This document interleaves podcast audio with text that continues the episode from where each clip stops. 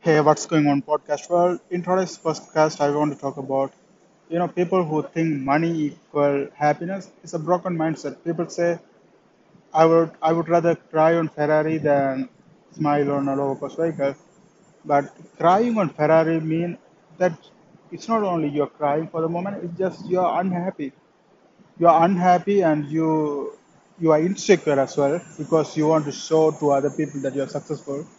That's why you buy Ferrari. You know. And you want to show that you're successful to the people you don't even like. You know you want to impress people you don't even like. So how fucked up is that? So it's always do something you love you would make less money and then live humble life until you make it to the top you know? And when you do something you love you become master of it faster and you can make more money than if you do something for the money.